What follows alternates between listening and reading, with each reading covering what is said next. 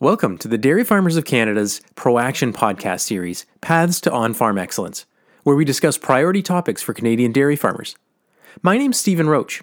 I'm the director and principal consultant for an animal health research consulting firm called Acer Consulting, which is based in Guelph, Ontario.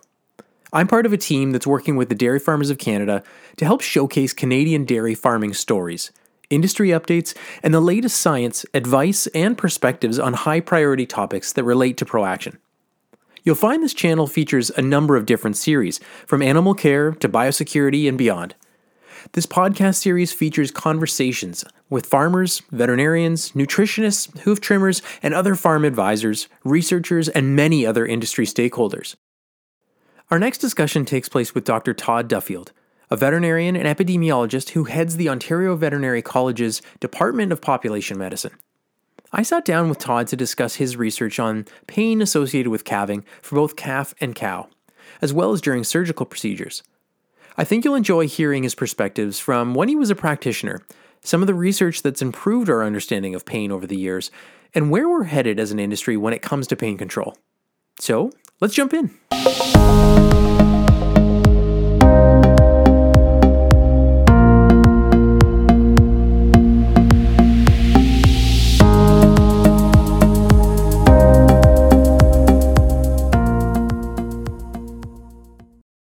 Well, Todd, it's a, a pleasure to, to get the chance to chat with you again. Um, this time on a, on a slightly different topic, but to be here at the University of Guelph and and uh, and get a chance to learn from you a little bit on your perspective on this issue. It's great to be here. Thanks for inviting me.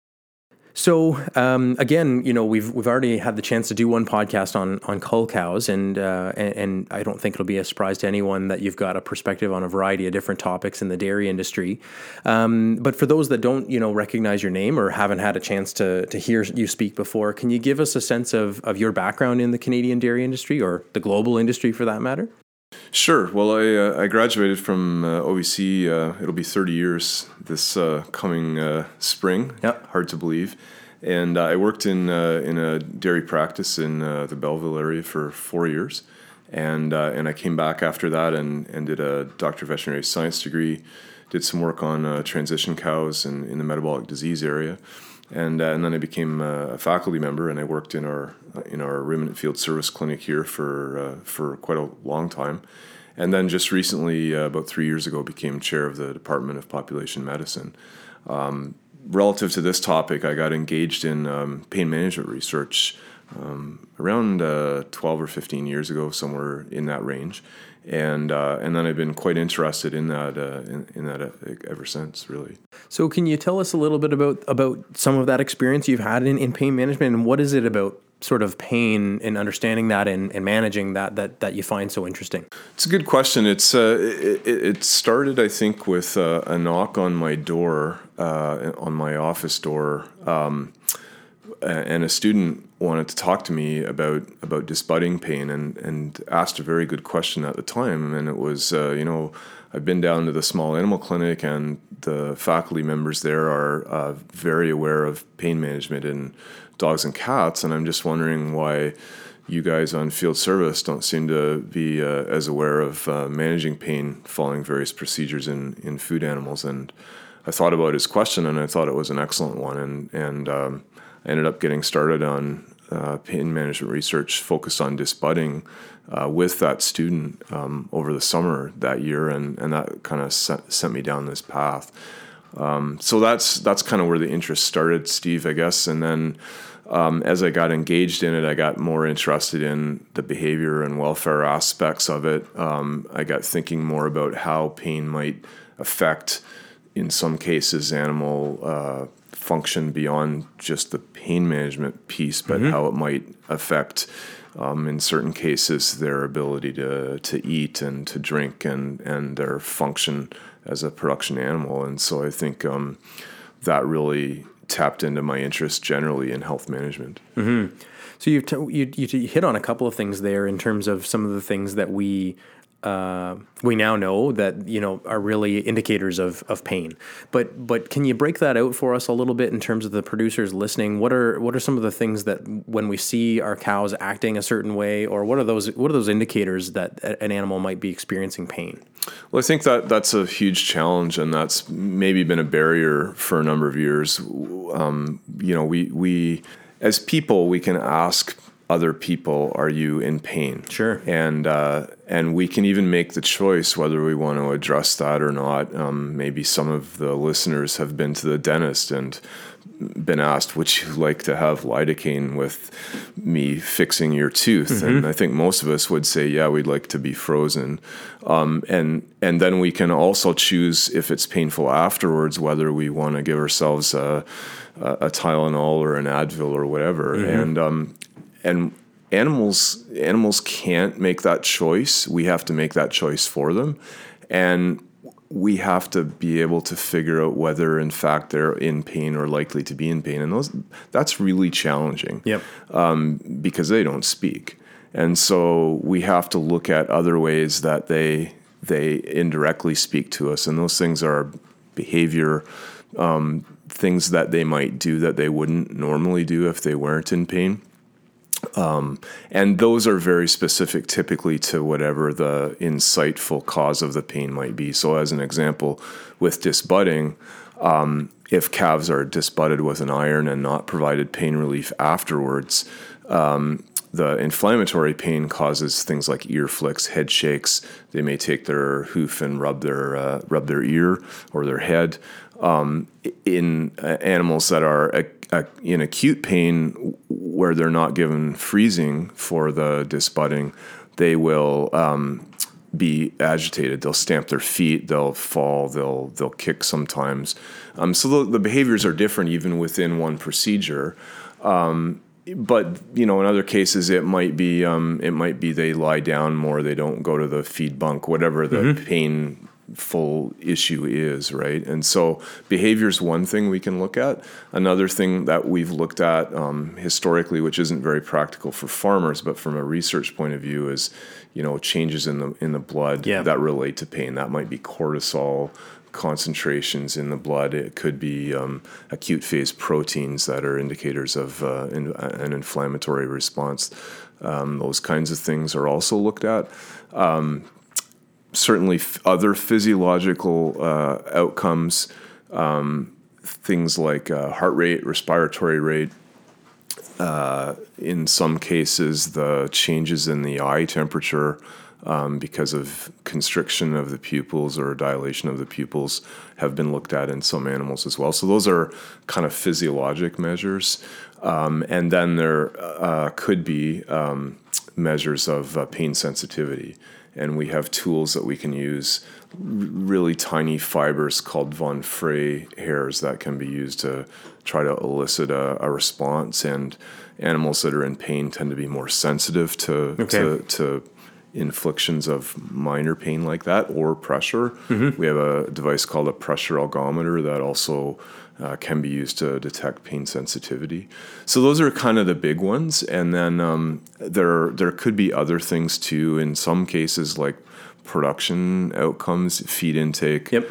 Um, uh, growth in some cases, but that's typically for a lot of the the painful procedures that we need to manage. Those things aren't often major outcomes. It's more the the, the, the earlier ones I alluded to mm-hmm. that are important. It's some of those behavioral things, yeah, that that we really are indicative of. Correct. I'm not feeling well.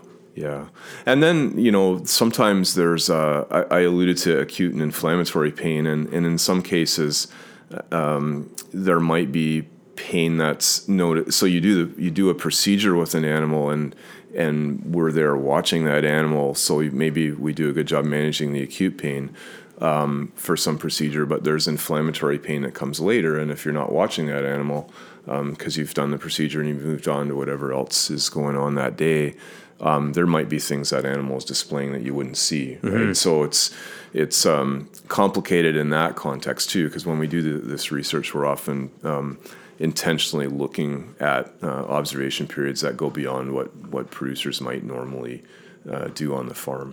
And I guess that's where that, that short versus long term pain management comes into play a little bit. That we're starting to, well, as producers, I think we're all getting more exposure to. If that wasn't something that, you know, in the case of dehorning, disbudding, you know, if that's something that their technician or their veterinarian's been doing for them for a period of time, maybe the conversation hasn't been had as much about what short term options look like, what long term options look like. But the use of NSAIDs is really, I'd say, I mean, it's probably fair to use the word exploded in the, in the last several years, it seems.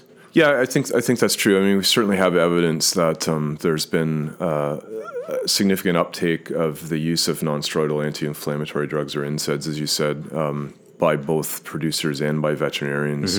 And um, I mean, that's the other thing I'll say is I, I, I'll be right up front. Like, I didn't use NSAIDs myself when I first graduated and, and was practicing um, because I didn't know that it was something that we should do. And now I look back on that and I think, well, that was really dumb. How could I not know that? But I think that it. I, I say that because I, I think that um, producers and veterinarians shouldn't feel bad about you know not using the NSAIDs, but now we understand a lot more about pain and a lot a lot more about the welfare of animals, and um, and we all just need to learn how to apply uh, better what what we know. Uh, we shouldn't feel bad about what we've done in the past because I mean the reality is our knowledge changes, our understanding uh, changes with time. Yep, and I think that's true of so many different things in life and and and in dairy, you know. And so in in, many cases, uh, those are the same things for for a lot of our audience members, you know, producers talking about this. And when we talk about pain management, one of the things, uh, one of the conditions you brought it up already is you know we talk about dehorning, disbudding as a as a painful procedure. Um, Proaction requires pain management for that procedure, and they sort of call them quote unquote animal health practices, and that's extra teat removal or castration or branding. Um, the latter of those two certainly less common, uh, less and less common in, in the dairy industry. Um, but I think that it's also important that we broaden that conversation out, even though Proaction doesn't focus on it, to things like surgery or things like dystocia or hard calvings. And and surgery, of course, is going to be something that's that a veterinarian is going to be involved in. And so I think traditionally and, and moving forward, pain management's part and parcel of that practice.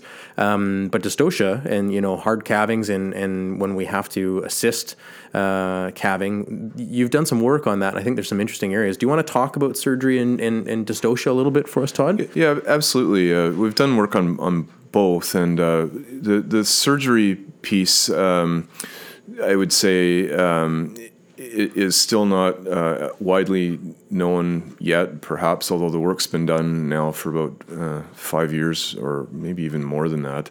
Um, we we did we did a. Um, couple of rumen fistulation uh, projects where we uh, looked at animals that got um, a lidocaine block for the surgery um, and then either received an NSAID or didn't.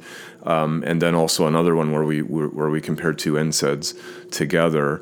And then we, we did a field study, which was quite tricky to, to do, as you can imagine, where we looked at um, animals that had received surgery for a left displaced abomasum.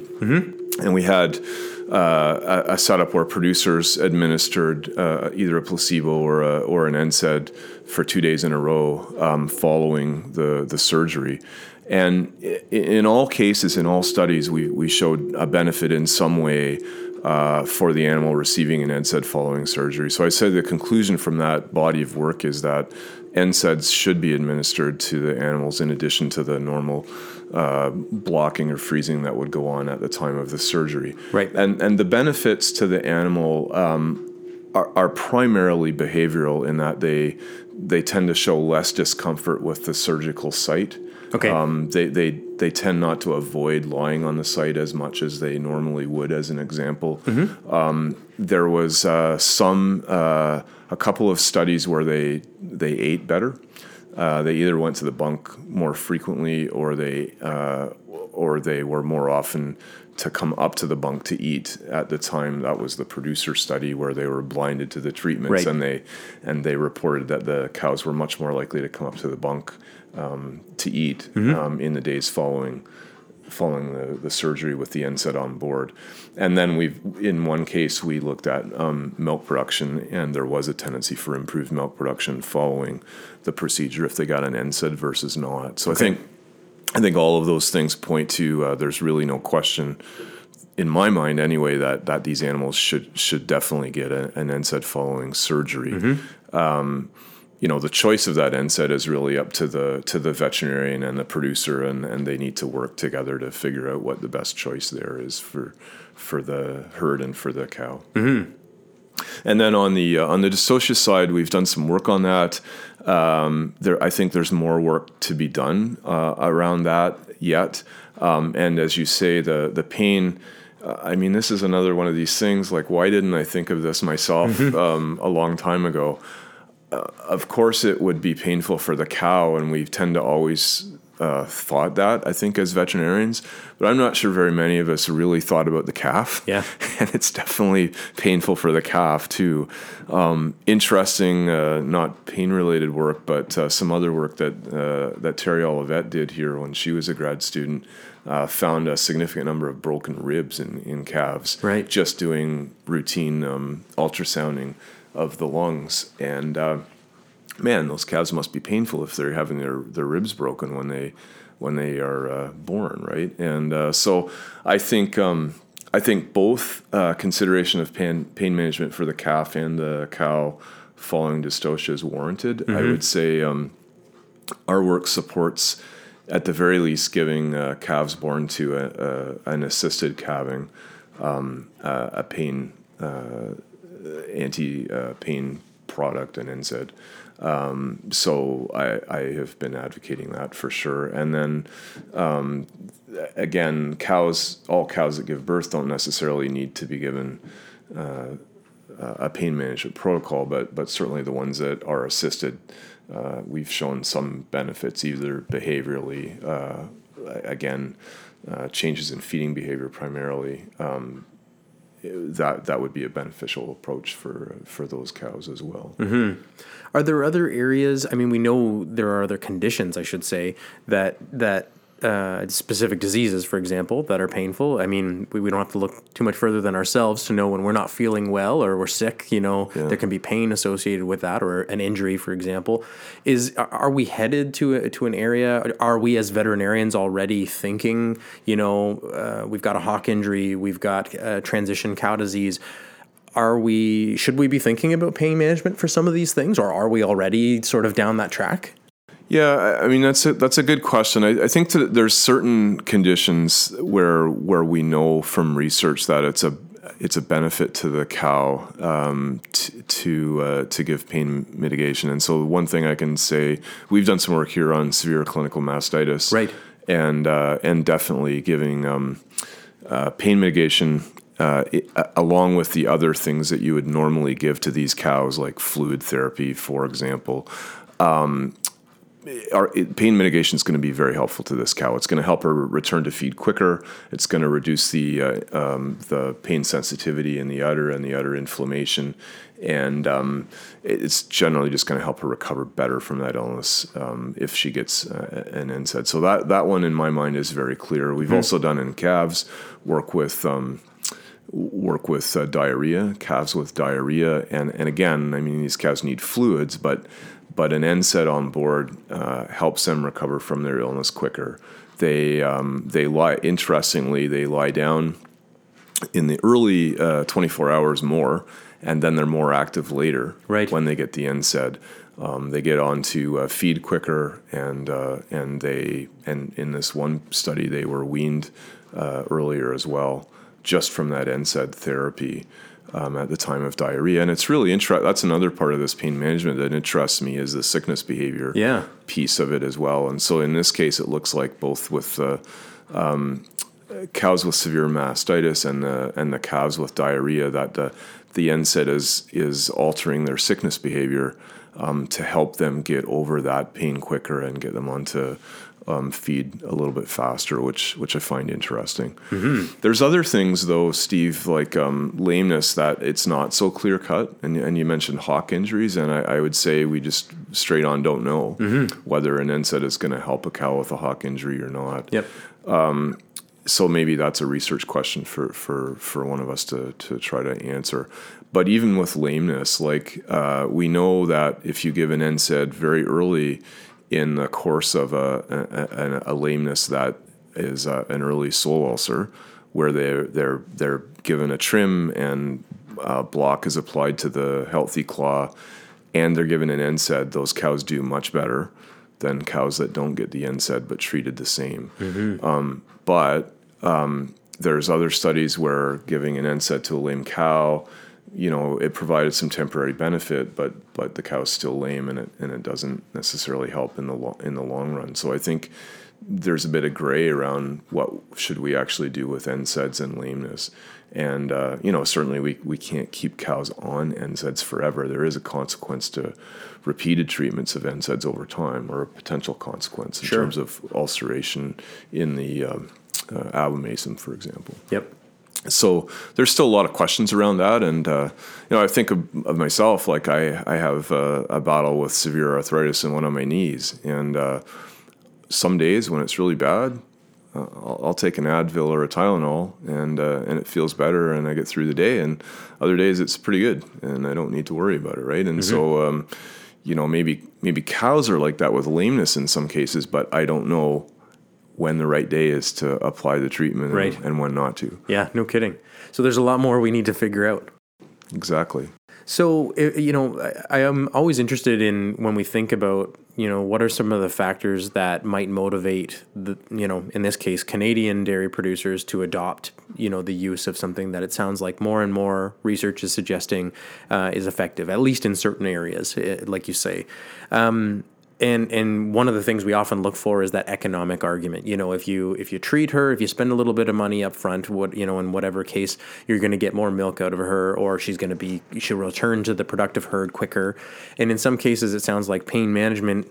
You know, while there may be some some effects there from a production standpoint, there there may not be the dramatic cut and dry sort of benefits that said, there's clearly an animal welfare component to all of this too. So, you know, sort of peeling back the onion, so to speak, and thinking about the different reasons that a producer listening here should be engaged in, in, in talking with their veterinarian about pain control, or as an industry, why we should be really moving forward. What what would you say to those two different levels at the farm level and as an industry level?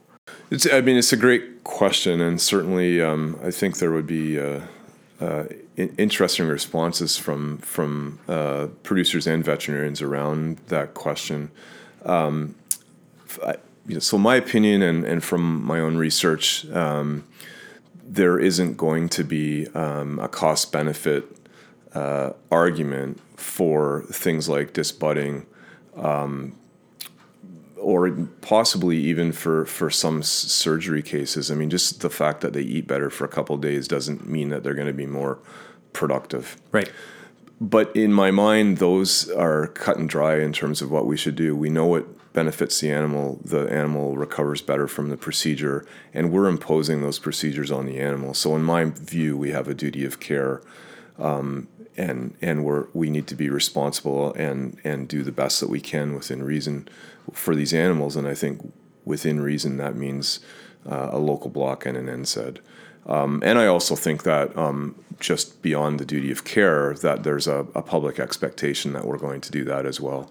And so, um, in order to be able to to sell our products and have the consumer confidence that we're looking after our animals, I think that we we have to apply uh, that scientific knowledge to practice. Um, in other cases, though, uh, there there is quite likely a, a benefit that that is um, a production benefit, and like I said, I pointed to uh, diarrhea as an example. We clearly showed those calves grew faster Right. and were able to be weaned quicker, right? Um, but that's the exception in a lot of these situations, I think. Um, and not the rule. And so we need to, for sure, if there's an economic benefit and we can make an argument that there's a, a return on that investment of the NSAID, then then great. Um, but that's just not going to be the case in, in a lot of situations. So I think what we need to build into uh, the return on investment equation is the ability to sell our product. Yep. Yep. And I think you hit on it right there is is you know ultimately it's the right thing to do in many cases and and we we don't always have an economic argument for that but it is it, it's you know it is part of the you know quote unquote national or global economics of this right we don't get to do what we like to do if we if we aren't able to uh, to make sure and, and and prove that we're taking care of our animals Absolutely. yeah. Well, Todd, I think that's actually a nice place to to actually wrap up. We've kind of gone through that whole, you know, the, what is pain to to what are some of the areas we see it and, and what can we do about it. And it sounds like one of the biggest takeaways is we really need to encourage farmers listening or veterinarians listening to, at minimum, have that conversation, right? To, to see where does it fit and what products fit and how do those work specifically on, on one another's farms. Yeah, absolutely. I, I, would encourage producers to ask their veterinarians ab- about the use of, uh, of non-steroidal anti-inflammatory drugs, and uh, we have several options. We're fortunate in Canada, mm-hmm. so there's there's drugs on the market right now uh, that have milk withdrawals and meat withdrawals assigned to them, uh, and and have pain management claims. And so I encourage the producers to ask their veterinarians about about the choice of products and and what might be the best choice for them. Um, and I also encourage veterinarians to have these conversations with their producers because I think sometimes um, as veterinarians we make assumptions with our producers about what they may or may not uh, do and, and adopt in terms of things like pain management. And uh, I encourage them to have open discussions with their producers about that and, and work together as a team to figure out what the best approaches are. Great. Thanks very much, Todd. You're welcome. Thanks for listening to the Dairy Farmers of Canada's ProAction podcast series. The focus of this project is to try and help Canadian dairy producers make informed decisions about animal care on their farms and support them in striving for continuous improvement. For more information, please visit the Dairy Farmer of Canada website, dairyfarmers.ca, and don't forget to like and subscribe for more content. This podcast was narrated, edited, and produced by me, Stephen Roach. Thank you to our guests and to you for listening. The project is hosted by the Dairy Farmers of Canada and partly funded by the Canadian Agricultural Partnership, a five year federal, provincial, territorial initiative. Thanks for listening.